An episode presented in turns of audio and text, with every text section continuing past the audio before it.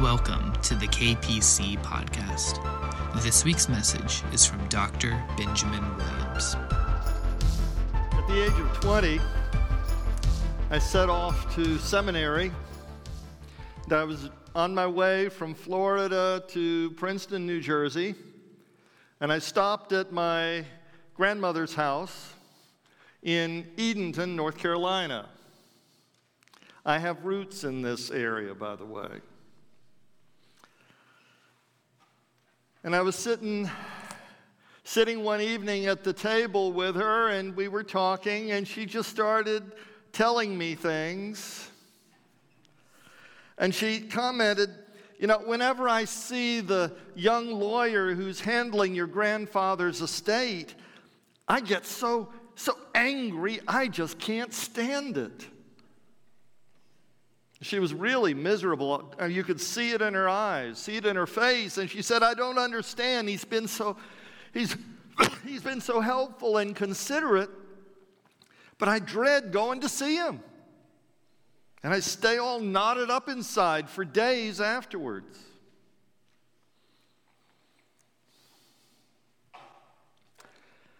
Well, at 20, I hadn't had a lot of training in this kind of thing. But I got to thinking about it as we were sitting together, and I said, well, if he hasn't given you any reason to be mad at him, maybe he's not really the one you're mad at. Maybe you're mad at somebody else. Somebody, I guess, that you think you can't be mad at. And he says, well, I don't know who I might be mad at. I thought a moment and said, well, how about Granddaddy? Granddaddy Warner, because he went off and died and left you here alone. And she said, well, it's not like he wanted to go. And I said, well, of course, but the heart's got its own rules. Doesn't always make logical sense. I don't know, but if I'm right, means you feel abandoned somewhere. You've got this anger. It's bottled up inside, and you're trying to find some place to let it out. You got to find a target for it.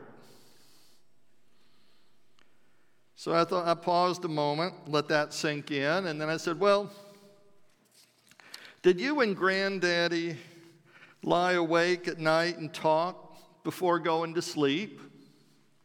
Just talking there in the darkness. And she said, well, yeah. I said, well, you might want to try this some evening. After you turn out the light, talk to Papa Warner like you used to, out loud, like he was right there. And tell him how you feel about him going and abandoning you like that. Tell him off. Tell him off good. And when you finish telling him off, I said, this is important. Then tell him out loud, you forgive him. She gave me a kind of skeptical look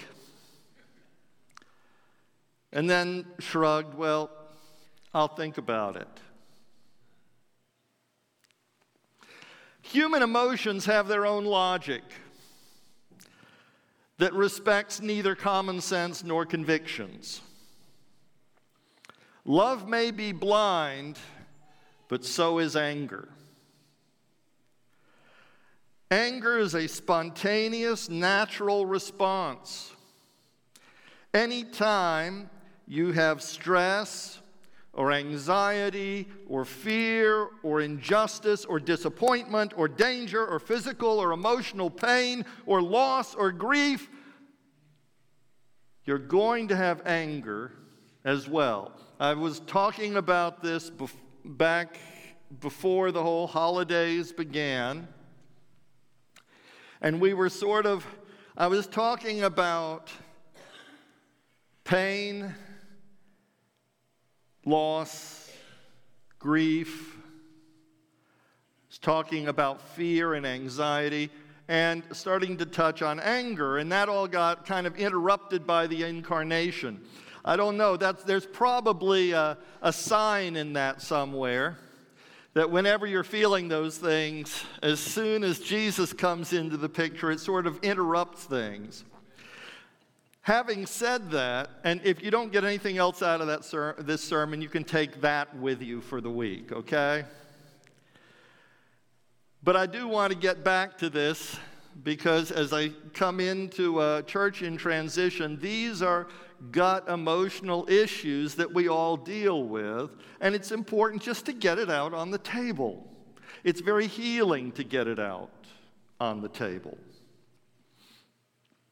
Now, the reason you have this spontaneous response of anger is there's a biological reason for it. And I've touched on this before, but for those who missed it or those who have forgotten it, let me touch on it again. On the underside of the brain, there lies the limbic system. It's a tangle of glands and nerve knots with odd names like the amygdala and the thalamus, the hypothalamus, the hippocampus, which, as you may remember, it sounds like a Serengeti University. That's your panic button. That's your panic button. Center for self-preservation, for where you assess danger. It's where you feel three key survival emotions: fear, pain, and anger. Fear, pain, and anger. And the thing is, those three centers touch in your brain, so when one reacts, it triggers the other two as well. You hit your thumb, as I pointed out, you hit your thumb with a hammer, and that shot of pain makes you yell something you wouldn't want me to repeat here right now. Hallelujah. Yeah, I'll believe that when I hear it. I wish. When we get to that point, we've actually gotten someplace. But something's going to come out, and you're going to throw that hammer across the room. Now, that's not an act of pain. That's not an act of anxiety. That is an act of anger. Right? Pain triggers anger. Anything that triggers pain or anxiety is going to trigger anger as well. And right up front, it's biological. It's okay. I'll talk about more about that in the future. So everyone experiences anger from time to time in their lives. It's an automatic response. Some people shake it off. Some people make a habit of it. Seems to me, when I look around, that American culture is becoming a very angry place. Our political divide, regardless what side you're on, when you really look at it, it seems to be driven more by anger than it does really by reason or philosophy. We're moving into the politics of emotions. Drive-by shootings, road rage, express some kind of anonymous social anger, which is hunting for an outlet. Now, I don't know, is the anger actually growing in our culture? Or do we simply currently have no communally shared target for our national anger, like a common enemy abroad or something like that? Do we just not know what to do with our anger, or is the anger getting worse? I don't know. Now, Christians live then in an angry world, and we're not immune from anger. We're told in the Bible that even Jesus got angry a couple of times, justifiably, but even Jesus could get angry. Churches experience anger as well. And the history of KPC amply affirms what I say, and I'll be returning to that in a couple of weeks to talk about that. What happened, how it happened, why it happened, What can we do about it now to move forward? Generally, churches in transition are always going to have to deal with some kind of anger, some amount of anger. You know, think with me. You know, some folks are angry at the pastor who left. If they loved him, they're mad because he left, because he went and abandoned them. You know, they feel jilted maybe. Or maybe they're mad at other church members that they blame for having run off the pastor. Or if they hated the pastor, they're mad at him for not leaving sooner.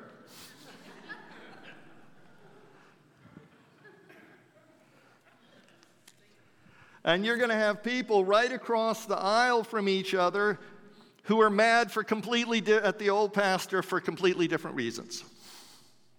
And they might even be mad at each other over it too. But ultimately, those are all really kind of excuses. The real problem is that really people don't like significant change in their lives. There's too much change out there. Please don't change anything here. Here, at least, maybe we can find the stability we can't find out there in the world. But change is going to happen. There's coming, there's going, there's births, there's deaths. Change is going to happen. And if we don't like change, we're going to react with some amount of anger. The uncertainty of this in-between time here floating in the gray zone heightens that sense of anxiety. And anxiety triggers feelings of irritability. I preached on this once, and I even had the session come up to me and said, "Pastor, we're really irritated that you're preaching on anger. You're being far too negative." I told him what to do about it and how to, but that didn't matter. You're talking about anger at all. Well, guess what? That was an anger response on their part. And you're not always sure where those feelings are coming from. So we have a spontaneous emotional response, kind of like an emotional knee-jerk, and then we try to make sense of it. You know, the gut feelings come first, and then we try to figure it out. The logical reasons come later. Now, while all of us, that's just sort of preparation, all of us get angry from time to time. But church folks, most church folks, especially here in the South, we think anger is inappropriate. Good Christian folks don't get angry. You know what I mean? We don't like who we are. We don't like who we become when we get angry. So when we do get angry, we deny it. Try to act like nothing's wrong. You know, like maybe you just smile. You know, that grimace. It looks like you're actually in pain. And pretend that nothing's wrong. "Oh, are you okay?" "Oh, I'm fine. I'm fine." Try to think happy thoughts. Or else, another way, how about you gruffly demand that everybody forget about the past as if there was no unfinished emotional business. "Oh, well, let's just move on." Ignore it. Do you think it's going to go away? No. Obviously not. There's still that knot inside. There's a tightness you can see in the corner of the eyes and at the back of the jaw. That's anger denied. Dr. Robert Enright of the International Forgiveness Institute has observed that when you close your eyes to your anger, he says, let me quote him, "It becomes an active process of creating misery for yourself." Did you hear that? Does it hurt the other person? Usually not. It becomes an active process of creating misery for whom? For yourself. Would you say those three words with me again? Misery for yourself. See, anger avoided is not resolved. It's only going to fester, and it's going to emerge somewhere else in one of two ways. You can either transfer it to somebody else outside. You know, we redirect our anger against someone else, an innocent scapegoat maybe, to vent that inner pressure. Find somebody to blame. Because somewhere in the back of our brain, we think that if we hurt them, it might not solve the problem, but it'll make us feel better. We can vent it and get it out. But you can imagine how destructive that turns out to be in your life, in your family, and how incredibly destructive it is when you let it loose in the church.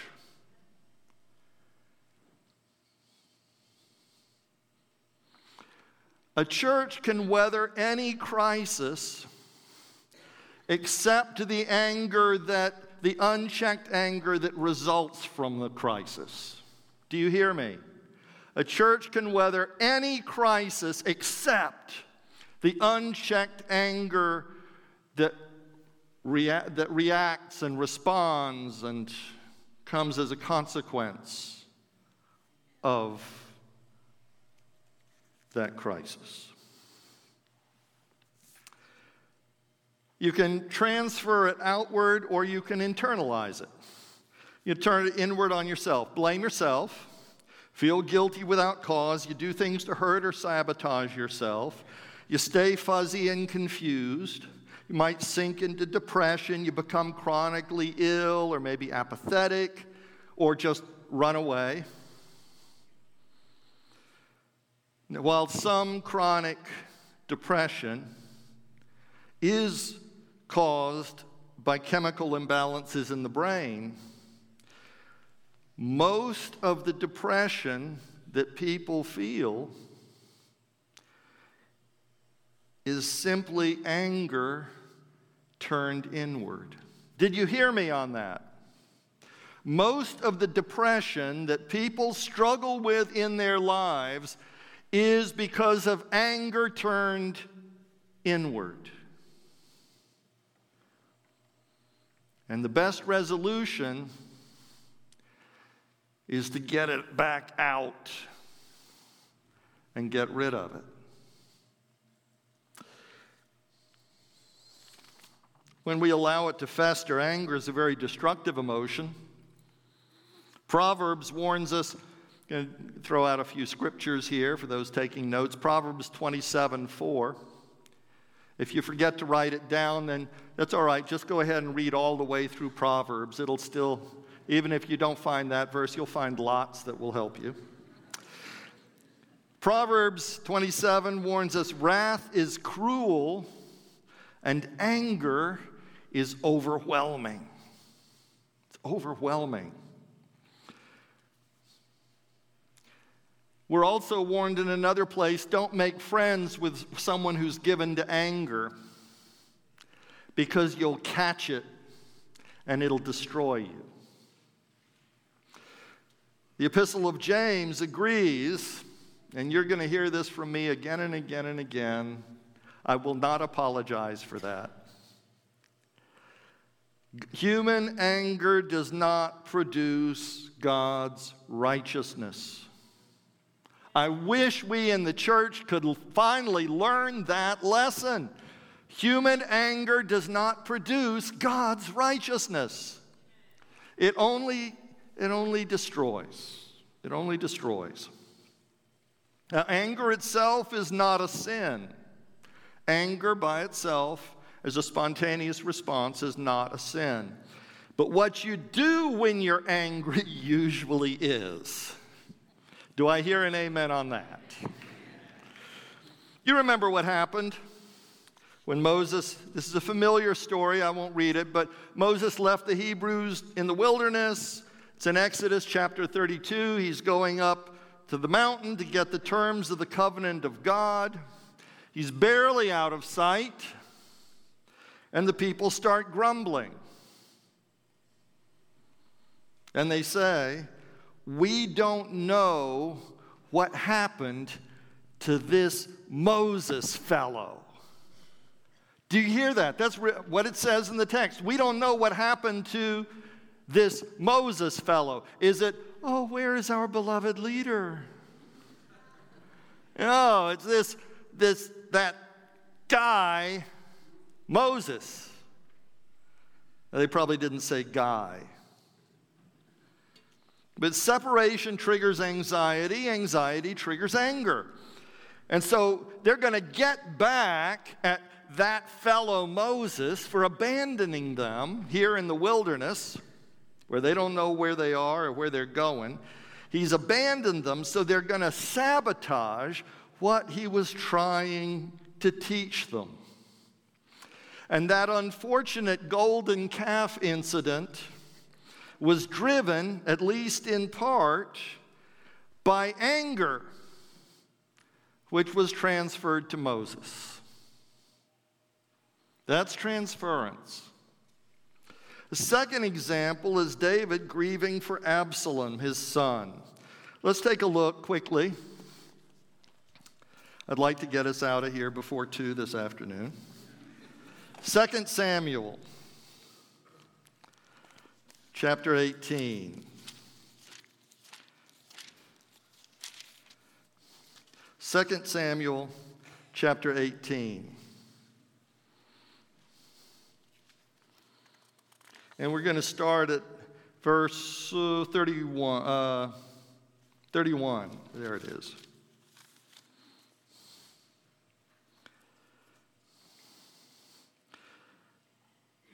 And the Cushite came, this is a messenger, and the Cushite said, "Good tidings for my lord the king, for the Lord has vindicated you this day, delivering you from the power of all those who rose up against you."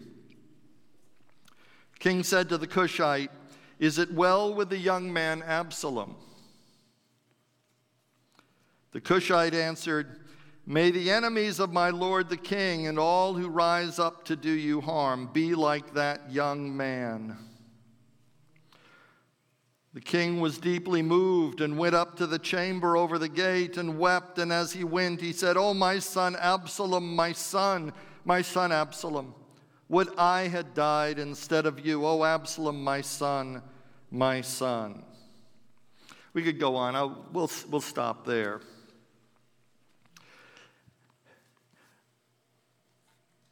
Absalom had mounted a violent revolt against his father. He was out to kill David. He was trying to kill David and take the kingdom. And he was winning. Now, when David hears the revolt has been crushed and Absalom is dead, you would think he would be relieved. Relieved that he escaped with his life and grateful to his troops for their loyalty, for their warcraft. Instead, and if you keep reading on, it just goes on and on, David wallows in excessive and dramatic grief. He's in depression. He even almost near suicidally wishes that he had died instead in Absalom's place. It's a self-loathing mourning, and it's just too much. It's over the top. He's acting out something way more acute and destructive.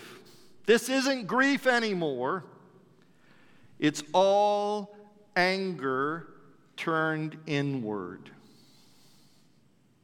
Anger turned inward. Now, we're always going to look for a target for our anger. Even if we're angry at life. You know, it's hard to get angry at life. Going to shake your hand, life.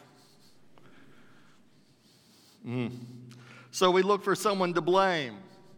It's that boss of mine. It's that neighbor. It's that person who keeps writing complaining letters to the city council about the flags and the planters and the gnomes on my yard. It's that, why, it's God.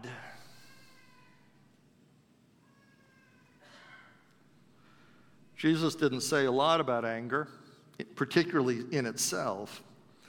But Jesus did warn us about its consequences, the trail of broken relationships and resentments and bitternesses that it leaves in its wake.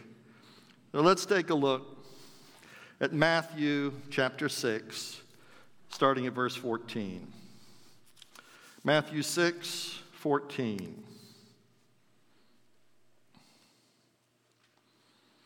If you forgive others their trespasses, your heavenly Father will also forgive you. But if you do not forgive others, what? Neither will your Father forgive your trespasses. Now, let's put this in context. Matthew has just given us his version of the Lord's Prayer. That's the one we know when we pray it. And there we've been told, among other things, to pray, forgive us our debts as we forgive our debtors. And Matthew wants to make sure that you and I get that point. He doesn't follow up the Lord's Prayer with some teachings of Jesus about daily bread. He could have done that. Or about resisting temptation. He could have done that. No, he follows it up with sayings of Jesus about forgiveness and unforgiveness. Forgive, you will be forgiven. Don't forgive, and you won't be forgiven. It's simple math. Jesus said, don't judge, and you won't be judged. Forgive, you'll be forgiven. You get what you give. If you hang on to your anger, then God's anger is going to hang over you. And I guarantee that God's anger is going to have far worse consequences for you than your anger is ever going to have for whoever you might be angry at. Most of the people we're angry at, do they care that we're angry at them? No. Does it really hurt them that we're angry at them? Usually not. There might be a few.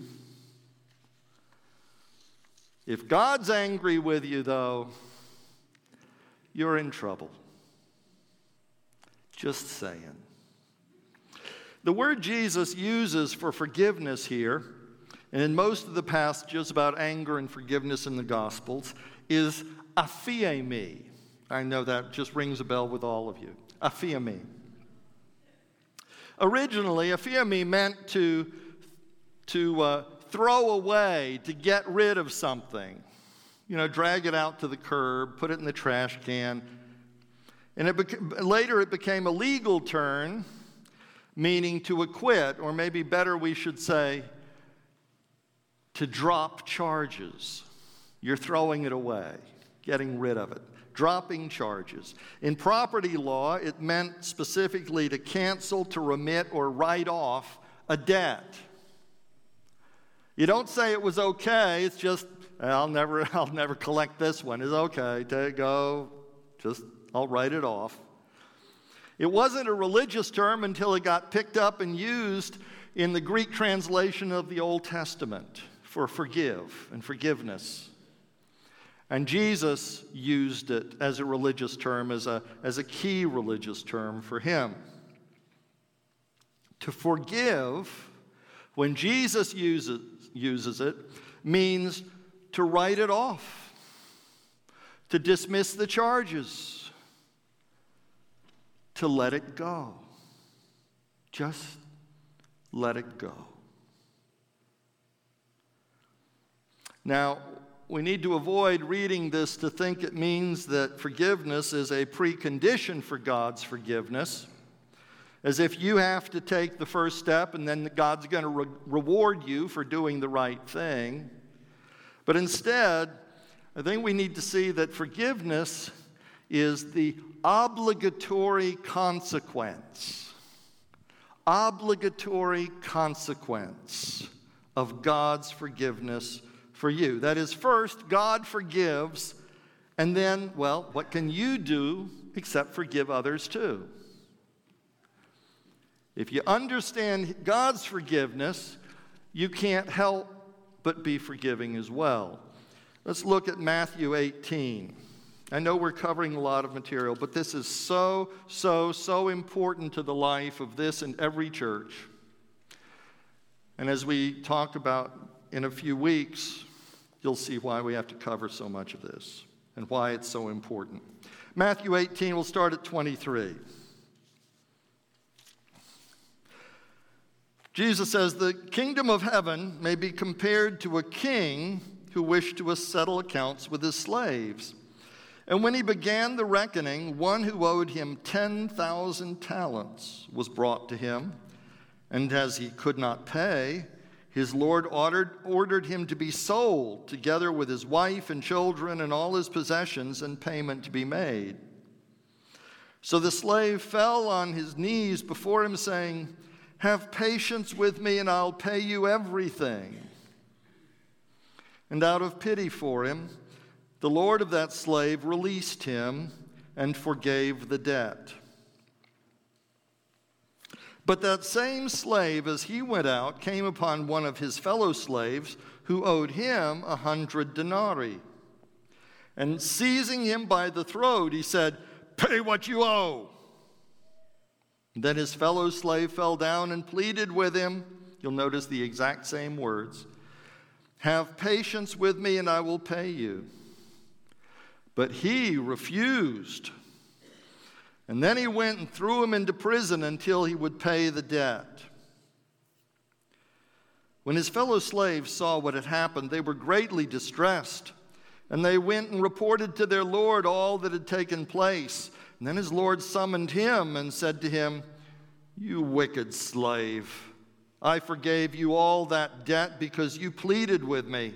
Should you not have had mercy on your fellow slave as I had mercy on you?" And in anger, his Lord handed him over to be, what? Tortured. Not nice. Until he would pay his entire debt. So my heavenly Father will also do to every one of you if you do not forgive your brother or sister from your heart. Two servants. One owes his master 10,000 talents. Well, let me explain what that means, since we don't deal with talents every day. One talent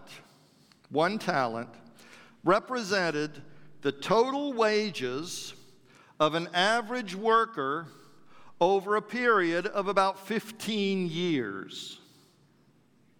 1 talent, 15 years total wages. Gross. When it's 10,000 talents, you do the math. So a call to account, he begs, "I'll pay you back. I'll pay you back." Yeah, right. In about 5,000 lifetimes. The master takes pity and writes off this absolutely enormous national debt. It's like a little national debt right there. The forgiven servant, though, right as he walks out, he seizes another servant who owes him a measly 100 denarii, which is about 3 months' wages. 3 months, 15 entire lifetimes. throws him in debtor's prison until his family can ask around and try and scrape up enough money to pay off the debt and get him out of prison again. If the contrast is ridiculously outrageous, well, that's Jesus' point. If you have received extravagant mercy, not just mercy, extravagant mercy, how can you withhold mercy from anyone else? Of course, once the master hears what happens, he hauls the selfish servant back into court, reinstates the original debt, not only throws him into prison, but hands him over to the torturers. By this time, when he mentions the torturers, if it hasn't been clear, it should be clear by now that Jesus is not talking about an earthly master and an earthly debt. He's talking about the final judgment. Forgiveness, therefore, is not a prerequisite for receiving mercy, but it is an obligation and a consequence once you have received mercy from the living God. When God forgives you and grants you mercy, you have to be gracious and merciful with others. You see, God has every reason to be angry with us, each and every one of us. Look at how we've treated him. And we do it generation after generation. What we did to his prophets, look to what we did to Jesus Christ. That was you doing that. That was me doing that to him. Change the names, but the core emotions, the anger, the rage remains the same. That's what our anger did to Almighty God.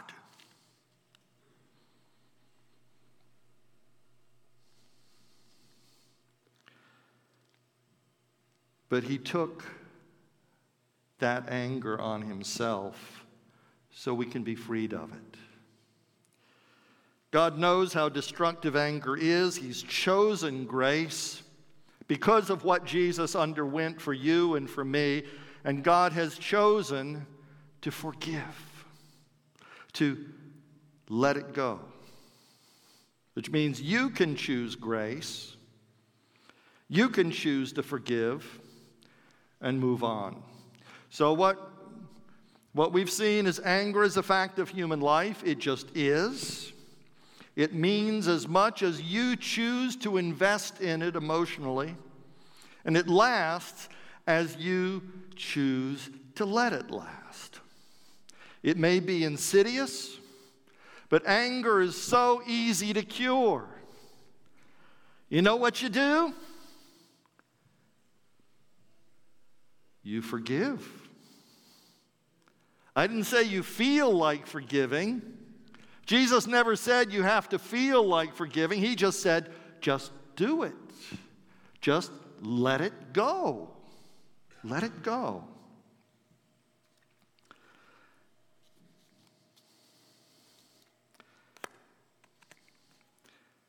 I'm going to jump over this next one. So, you don't have a choice not to forgive. Now, there was a poll by the Fetzer Institute. They discovered 60% of Americans, that's roughly two out of every three,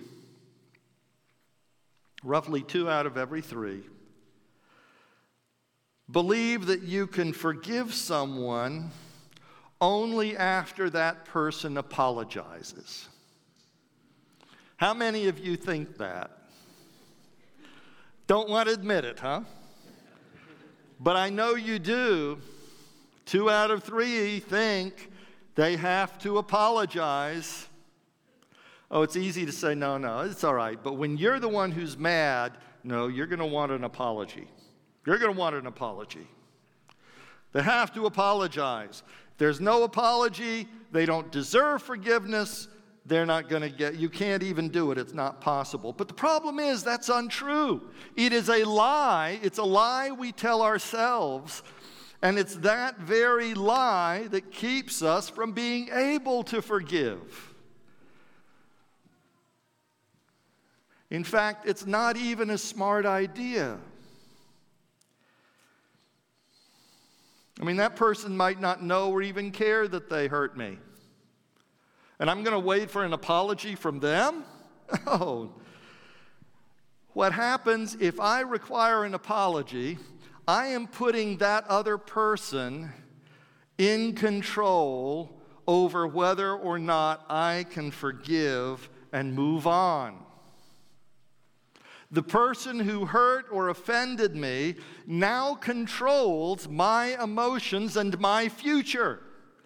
Now, is it just me, or does that seem like a... Does anyone else here see how messed up that is? Talk to me.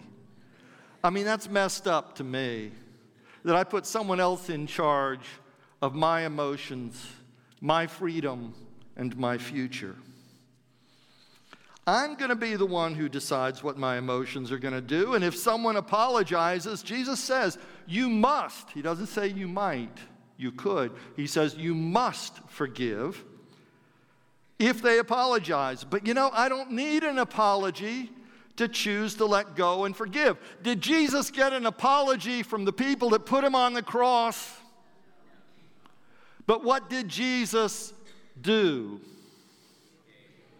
He prayed forgiveness over them while they were still crucifying him. Don't tell me you have to have an apology to let go and forgive.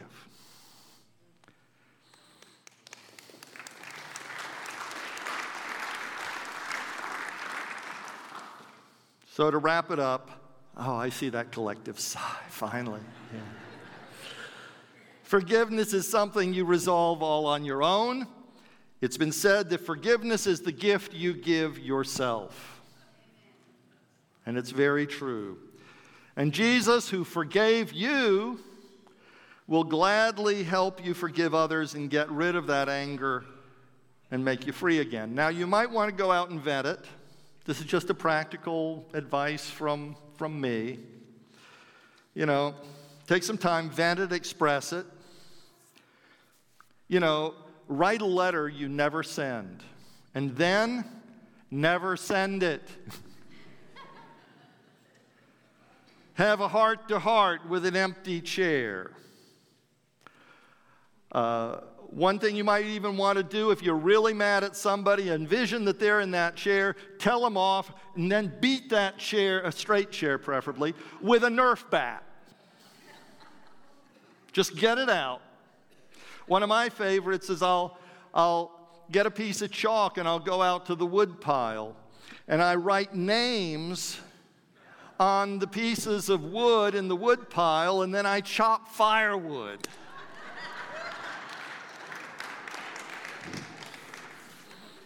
However you do, by yourself, get it out. Acknowledge it, get it out. And once you've let it out, then pray and forgive. And I'm going to tell you right up front, say it out loud. Say the name and speak forgiveness over them out loud. Now, not where necessarily everybody else hears it. But for you, you'll hear it, God hears it. It's out there in space and time. It's nailed down. I have chosen to forgive and let go. Do it in Jesus' name. Unclench that fist. And watch the anger melt away.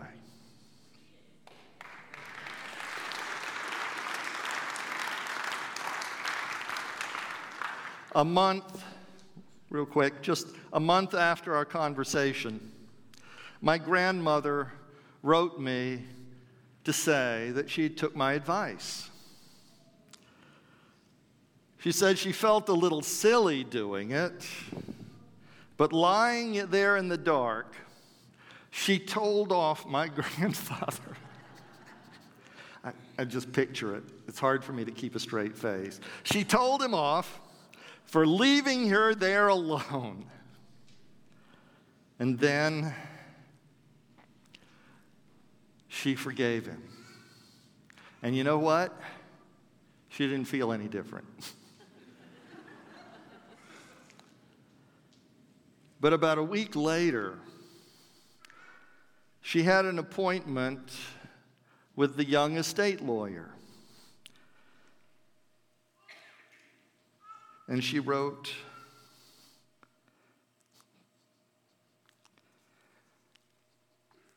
"He's such a pleasant young man.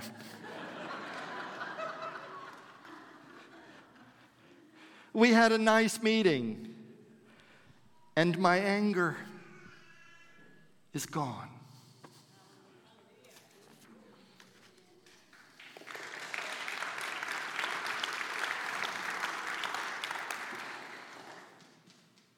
As we pray, I want to invite the altar ministers to come down front. And then as we sing our closing song, if you know you have anything against anybody, if you have anger and you're not even sure who or what you're angry at or about, I want to invite you to come down front to pray and let go of it. There's no reason you take any of it with you out those doors ever again. Let's pray. Lord, what a price you paid for us, for our forgiveness. Lord, bring to our mind anyone that we are holding a grudge against, or bitterness, or resentment, or anger, and prick our heart so we can find it in our hearts to let go and forgive, to set them free for the future you have for them, and to be free for what you have for me next. In Jesus' name. Thank you for listening to the KPC Podcast. For more messages and information, visit kpc.org.